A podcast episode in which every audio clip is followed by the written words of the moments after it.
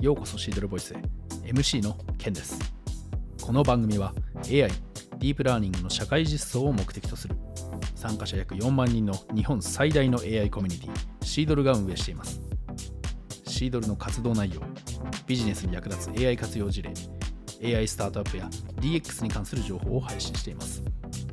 またゲストとの対談から人生を豊かにするヒントを得られるかもしれません。それでは本編をお聞きください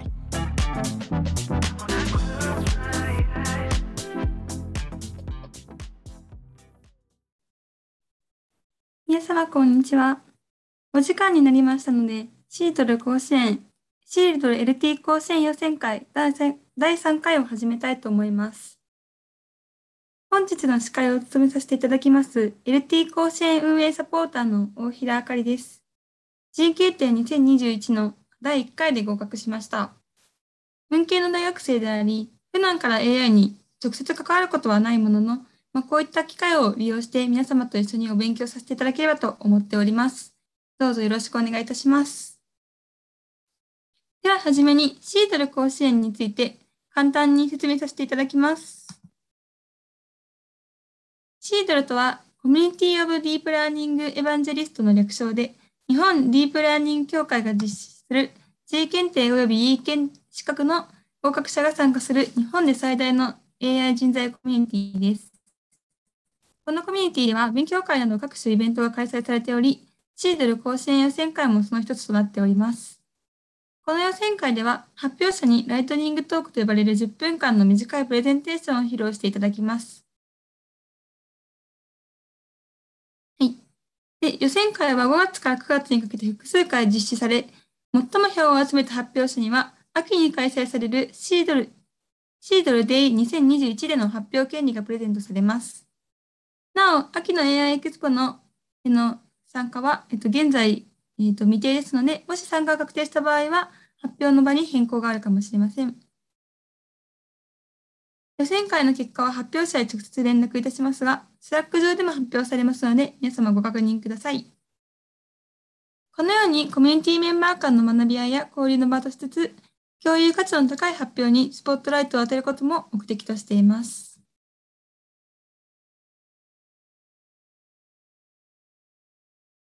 こちらが本日のプログラムになります。はじめに、えーと、注意実行説明を、えーと、させていただいた後に、えーと、その後に発表をしていただきます。本日の発表者は神崎さんです。発表終了後は11時頃まで追加での質疑応答時間も予定しております。LT の時間内に取り上げられなかった質問などもここでお答えいただければと思います。ご都合のつく方はぜひご参加ください。それでは注意事項の説明です。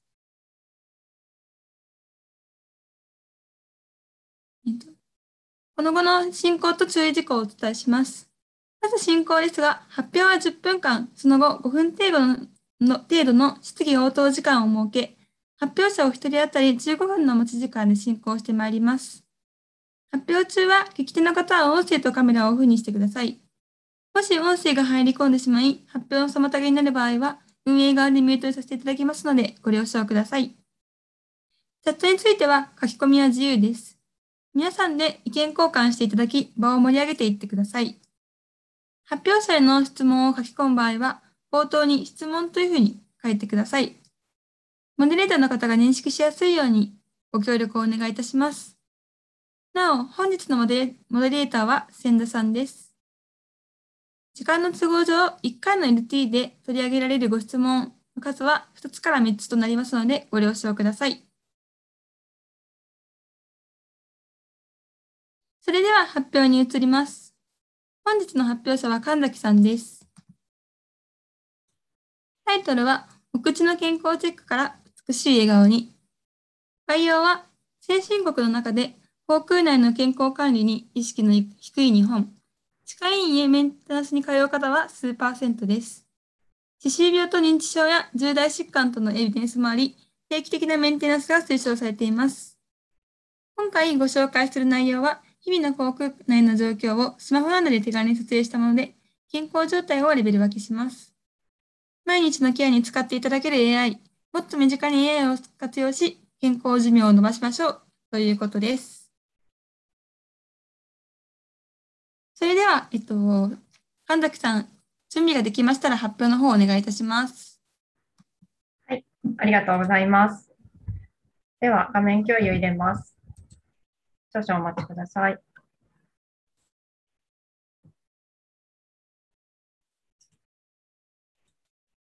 はい。画面の方は入りましたでしょうか？はい、見てます。はい、ありがとうございます。はい、先ほどご紹介に預かりました神崎千夏です。私は2020年のシャープ3で G 検定に合格いたしました。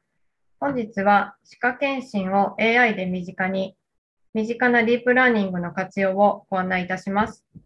皆様、温かいご意見をよろしくお願いいたします。私は現在、デンタルシステムズ株式会社という歯科医院様向けの保険請求に関係するソフトウェアのレセプトコンピューターの開発・販売をしている会社におります。所属する部門である営業戦略部は、全国の全国の営業さんの活動を後押しする企画やプレゼン先を探しております。歯科医院様向けにオンラインセミナーの企画もしており、現状月に4本のオンラインセミナーを配信しております。歯科医院様の先進的なお取り組みを探し、全国の歯科医院様に知っていただくことも、このオンラインセミナーで実施しております。いろんな歯科医院様の取り組みを探しているところ、AI を AI 開発をしている歯科医師、久保田先生に出会いました。今回ご紹介する AI, は、開発は葛西駅前あなたの歯医者さんの久保田先生です。こちらの院では、治療方針は自分の両親に行う治療をすべての患者様に提供したいと、このような治療方針で、ま、えっと、現在、診療をされております。今回ご案内する AI 開発を歯科医院様と患者さ患者様とつなぐツールとして考えております。ところで皆さん、自分の歯や口腔内の状態をご存知でしょうか？お口の役割、口腔ケアって言葉を身近に感じておられますか？今、歯は何本生えているでしょうか？意外と知らないお口と健康のことを少しだけご紹介いたします。メタボリックドミノというこういったものをご存知でしょうか？慶應義塾大学の伊藤教授が提唱されているものです。一つが倒れるとドミノが倒れるのかごとく疾患が増えていきます。左上を川の上流、脳卒中などがある手前を下流と呼びます。歯周病は上流に位置しておりおります。歯周病は歯を失う大きな原因という情報をご存知の方もおられると思います。歯は食べ物が初めて出会う消化器であるだけに、歯周病で歯を失うと体全体に大きな影響が及びます。さらに、歯周病が全身の様々な病気、疾患に関わっていることが分かってきています。歯科検診は上流に位置し、後の疾患の予防に期待が持てます。では、日本人の歯科検診の受診率は、なんと10%だと言われています。90%が未受診。これは定期的に歯科検診を受けに来ていないというような状況です。予防に力を入れているスウェーデンでも 80%, 80が受診をされております。その他欧米諸国では70%の方が定期的に歯科検診を受診されています。先進国の中で歯科検診に対する認識の低さを感じます。では、本題の AI ですが、口の状態を AI が見ます。今回ご案内する AI は、現在医療機器の登録をしておりません。よって疾患の診断はできませんが、開発中につき歯周病の確率を示しています。開発は Microsoft Azure で実施いたしました。学習データは歯科医院内で器具を、口腔内に器具をセットして一眼で撮影した画像です。学習データの振り分けは、歯周病、歯周病かもノーマルというふうに分類して学習させています。こういった歯周病かどうかというのは、歯科医師である久保田先生が直接分類をしております。これですと、この画像ですと一般の方が身近に感じられないかもしれませんが、ご安心ください。分析データはスマートフォンで撮影したこのような写真にて分析可能です。左はライトを使用していますが、右はライトがない状況です。一つ前のスライドのように、歯茎がすべてはっきりと撮影されていません。では、分析結果を見てみましょう。赤い線のところ、少し字が小さくなっておりますが、そちらに注目していただきますと、精度が98%、99%というふうになっております。かなり影になっている写真でも精度が高い状態です。スマートフォンで撮影した写真をドラッグドロップすれば、診断結果が反映されるようにすれば、一般の方が AI を身近に感じ、使うことが可能です。今後の分析結果の展望ですが、結果の表示方法を、えっと、歯周病の診断というふうに使うのではなく、毎日の歯磨きチェックに活用するイメージを現状案として持っております。身近に感じていただけるようにしたいというのが目的です。で分析のレベルは歯がきれい、もっと磨いた方がいい、クリーニングの受診を推奨というような段階で今考えております。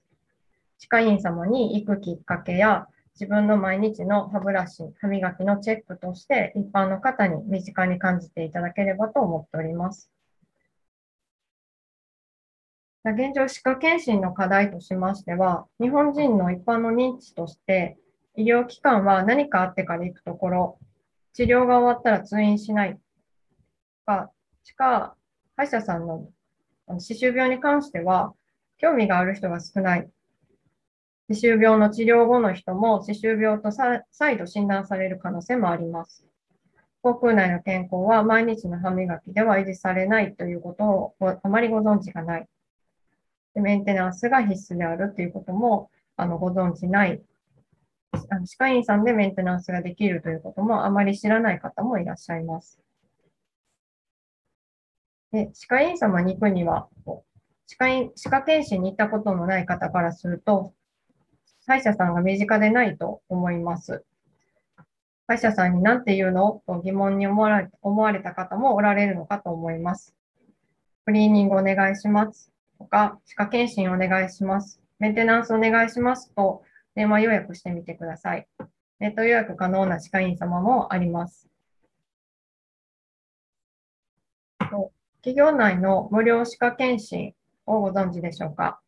会社の福利厚生に無料歯科検診がある場合があります。福利厚生、カフェカフェテリアポイントなど、名称は企業によって異なるとは思いますが、そんなのないでしょうか。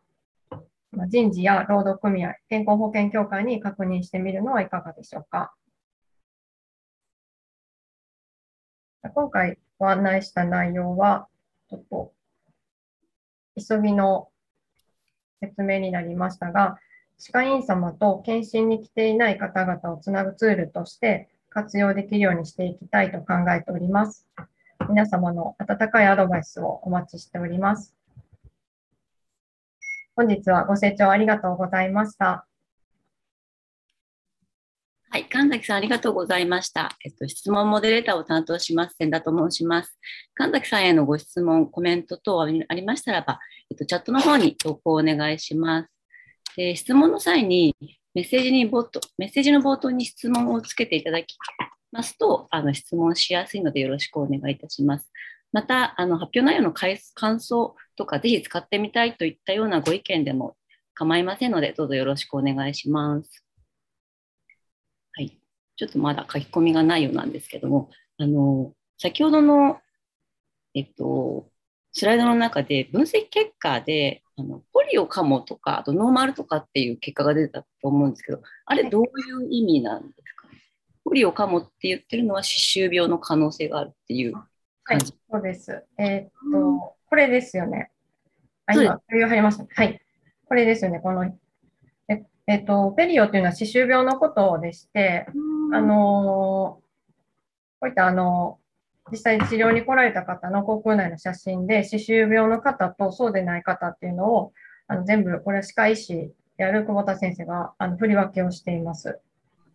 なので、こうペリオって書いてある62、これ62枚は確実に歯周病が進行中の方。で、ちょっと疑いのある方っていうのを分けて、であの正常な健康な状態の方の写真っていうのを、まあ、大体300枚ぐらいを使っていらっしゃいます。すごいですね。ちょっと質問が来られたので、えっと、石川さんから Azure で AI 開発したとのことですが、Azure はどのくらい勉強したのでしょうか？というご質問なんですが、いかがですか？えっとわけじゃないから、あれなのかもしれないですけどね。そうですね、えっと、こう開発されたのは歯科医師でいらっしゃいますので、あの IT のエンジニアやあのプログラミングの経験の全くない方が、デジタルハリウッドで学習されて、えっと、作られたということで、その期間自体もそんなに時間がかかっていないって聞いてます。なので、そういったあの使すぐにこういったものを作れたっていう意味でも、なんかこう、あの、身近なものなんだなという印象はありました。なんか AI、AI をいろんな、あの、Excel のごとく使える時代が来るっていうのはまさにそうなんだなとすごいですね。はい。まあ詳細もしあれでしたら、久保田先生におつあのおつなぎしますの、おつなぎしますが、そんなに難しくなかったっていうふうに、軽々おっしゃられておりました。すごいですね。ちょっと質問が続々いただいてます。はいにとしのりさんから。スマートフォンで撮影した画像はセグメンテーションを用いて歯の部分だけを取得しているのでしょうか？おそらくそうだと思います。えっと、これもちょっと共有入れた方がいいかな。おそらく私も最初これを見たときに、あの、右側の写真ですね。これ上はほとんど歯茎が写ってないんですよ。それで分かるってすごいですよね。そうなんです。なんで、おそらくこの下の、あの、先生曰くこの下の歯茎の、歯の、歯と歯茎、なんていうんですか、えっと、歯周病進行してくると、このピンク色の歯茎がどんどん下に下がってくる、後退してくるんですが、そういった部分の高さ、深さを見てるんじゃないかなと。実際その診断、えっと、最初の学習データの振り分けはそういったところを、あの、見てるそうです。おーすごいですね。次のご質問ですが、えっと、菊池さんから手前のし、し、なんていうんですかね、し、し、し、ごめんなさい、あんまり歯言あ、歯茎ですね。はい。と歯茎と奥の歯茎ってやつですかね。演出の難易度が変わるのかと思うのですが、そうでなくて全く全体を見て判断するんでしょうか？手前っていうのと奥っていうのはちょっとよくわからないんですが、えっと表面、あの前歯と奥歯っていうことだと思うんですけど、ああ、この、あ、はい、あの、このか奥の影になってるってことですね。あ、ね、おそらくこの手前とか奥とか、検出の難易度が変わると思います。あの影になってて、この深さが見えなくなったりすると難しいのかなと。結構ライトをついてない、あの、今現状映してる右のやつで分析データ、結果出てるっていうのを聞いたときに、モノクロでも判断できるのかなと、ちょっと思ったんですが、ちょっとそれはあのテスト的にまだやってないんですけど、もしモノクロでも分析できるのであれば、あの、正面から映ってるかどうかとか、そういうのが問題なのかもしれないです。はいそうですね。はい。小川さんから感想です。スマホで自分で写真撮って診断できるのいいですねっていうご感想ですけど、これ結構誰でも利用できる感じなんですか？誰でも利用できるようにしたいと思ってます。現状はまだ、あの、お客様向けにオープンしておりません。うんでも、あの、そういうふうに、あの、気になるときに写真を撮って、あの、もうドラッグドロップしたら使える。もしくは、まあ、ファイルの選択肢に行ったら使えるようにしたいなと思ってます。次のご質問、茂木さんからです。現状開発中とのことですが、判断の難易度は？現状はどの程度なのでしょうか、精度はですね、うん今の、あ、これだな。現状300枚ぐらいのデータしか、あの、まだ読み込みさせてないという状況ではありますが、えっと、実際これ分析結果、あの、スマートフォンで撮った写真もですね、学習データの中にこの人の写真は含まれてるんですよ。なんで、この人は本当に歯周病かどうかっていうのは分かっている状況なんですけど、その、まあ、この歯周病であるとも診断されている方のこういった、こっちかな？こっちの方が分かりやすいかな。こういった写真でどういう精度が出るかっていうのをやったら、現状98.5%、健康な方の、えっと、診断で99.9と、こういう精度は出ています。うん、結構でも精度は高いですよね。そうですね。はい。ガガーさんのご質問なのかな？画像のクオリティはどの程度が目安になりますか？洗面所で証明、ああ。を取れば十分分析できる感じなんでしょうか？先ほど白黒でもいけるって言ってたから、まだ、そう、しモノクロはまだ分析入れてないので、なんともわからないんですけど、スマートフォンの、えっと、フラフラッシュ、ライトをつけて撮ってもらえれば大丈夫です。今現状、こういうデータでやってます。これ iPhone であの撮ったって言ってました。はい、じゃあはい。うん基本的にはスマートフォンであれば大丈夫じゃないかなと。あの、ブレ、ブレたりあまりしてなければ。うんうんうんうん石川さんからの質問です。画像は何枚使ったのでしょうか？300枚程度とまだ少ない状況です。ただ、実際こういう航空内のデータは1000枚ありますので、1000枚以上すでにあるので、さらにあの精度を上げることは可能だと思ってます。ちょっと続々来てますね。はい。失労一般企業の AI 開発者ですが、医療 AI 学習用のラベル付きデータはどのように収集するのが良いでしょうか？ひ一見から収集する場合は、倫理、倫理ね検査はい。はどのようにされているんでしょこれはですね、あの、一般の企業が集めるときは、非常にその心理審査とかはむず、あの、あると思います。あの、慎重になる必要があると思いますし、えっと、歯科の場合は、あの、航空内の写真を研究に使うという名目で、あの、一応患者さんに許可を取られているんだと思います。で、実際こういった写真の提供は、歯周病学会から、あの、さらに収集することも、まあ、できるかもしれないんですが、おそらくそれは歯科医師じゃないとできない。うんうんうんうん。はい。次のご質問、ゆき中山さんから、感想。かかりつけが決まっておらず、どの歯科医院に行けばよか良いか迷って、メンテナンスを先延ばしにしてしまっているので、AI で受診を後押しされると、受診する気が高まって、高まるかもしれないと思いました。まあ、そうですね。私もそう、定期的にメンテナンス行ってるんですけど、いざやっぱりどうしようって思っちゃいますよね。なかなか。おそらく、一応当社のサービスに入れれたら、あの、診断の後に歯科医院を検索するというのを入れて、まあ、住所なりを、住所とか、郵便番号とか何か入れていただいたら、近くの、近くの歯科医院さんが表示されるようにするとか、そういったこともしたいなとは思ってます。次、岸さんの感想ですね。全国の歯歯科医院でデータセットを共有できるような体制が整うと良いですね。はい、確かに。情報がこういろいろ集まった方が、さらに精度が上がる。はい。別を高橋さんから、感想。ナッジ倫理を実践するようなアプリですね。ナ倫理って？わからん。すみません。すいません。申し訳ありません。MH さんからの質問です。今後、どのようなビジネスモデルを考えられてますか？そうですね、あの、当社のサービスとこの AI 開発を入れたりとか、他にも AI 開発をしている会社さんが実はあります。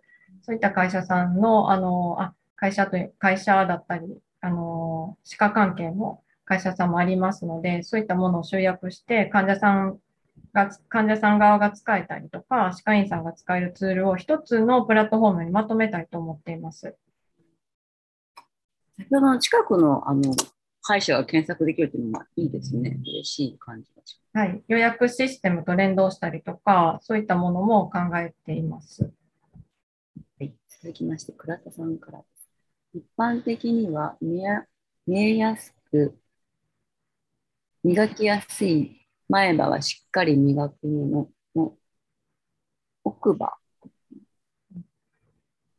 や歯の歯の裏は磨きが甘く虫歯につながることが多いのですではないかと考えて考えますが今回前からの写真を絞った理由はありますか？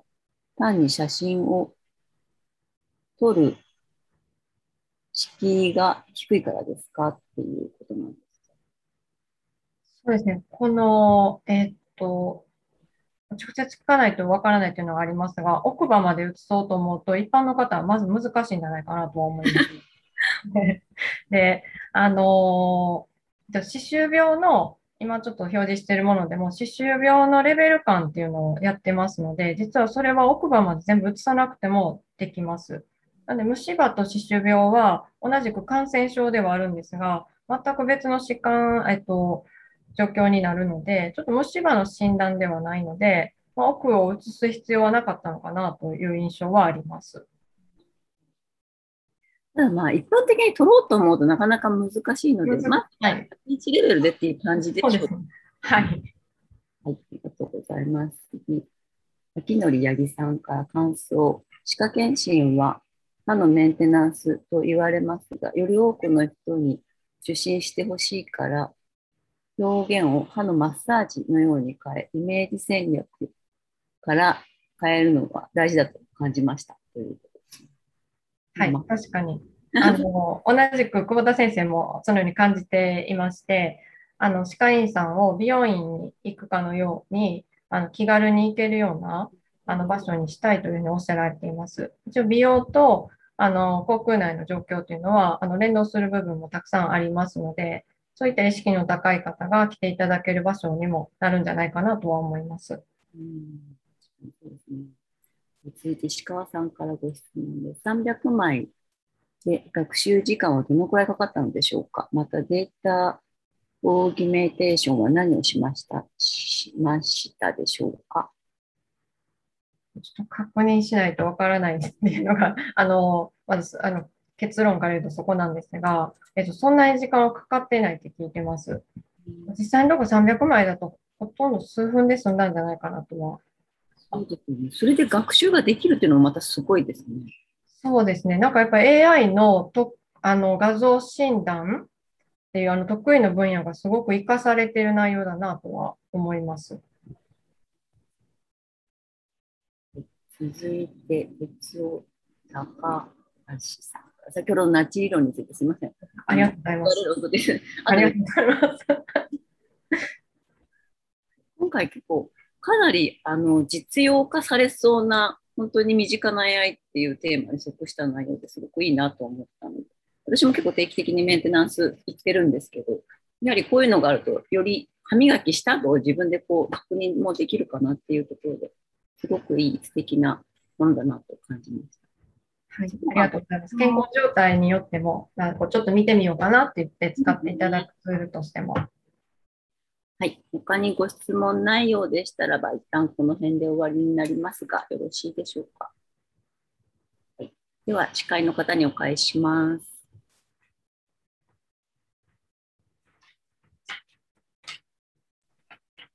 神崎さん、発表いただきありがとうございました。ありがとうございます。はい、大変盛り上がって すごいなというふうに思っておりました。はい。えっと、続いてですね、あの山田さんの方から次回予告についてお願いしたいと思います。はい、えー運営の山田です。今日はご参加いただいて皆様ありがとうございます。あのたくさんご質問もいただきまして、えー皆さんの参考に少しでもなればいいかなと思います。で、えっ、と、ちょっと次回の予告をこちらで今お時間いただいて差し上げます。次回予選会第4回は9月25日土曜日、4週間後の、えー土曜日、この時間でまたこちらで開催したいと思います。で、次回のテーマですけれども、機械学習を使った夏休みの自由研究発表というテーマにさせていただきます。えっと、まあ、今日の神崎さんのお話のようにこんなの作ったよっていうサービスのお話ですとか、もちろん全くまだ途中でもこんなの今作ってるところだよっていうお話でも結構です。で、すごいの作っちゃったからみんな聞いてっていう自慢でも歓迎ですし、逆に今ちょっとこういうところでつまずいてるとか、こういうところで、えー、罠があって大変だったっていう思い出、振り返りの共有でも結構です。皆さんの夏の思い出を共有させてください。